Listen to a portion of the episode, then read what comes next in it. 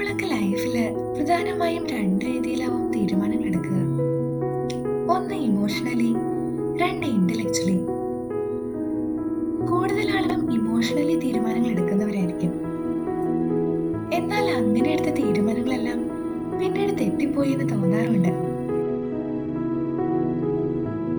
അതുകൊണ്ട് തന്നെ ആ ഒരു നിമിഷത്തെ ഇമോഷന്റെ പുറത്തെ തീരുമാനങ്ങൾ എടുക്കാതെ ഭാവിയെ കൂടി ആലോചിച്ച് വളരെ ചിന്തിച്ച് ഇന്റലക്ച്വലി മാത്രം തീരുമാനങ്ങൾ എടുക്കാൻ ശ്രമിക്കുക.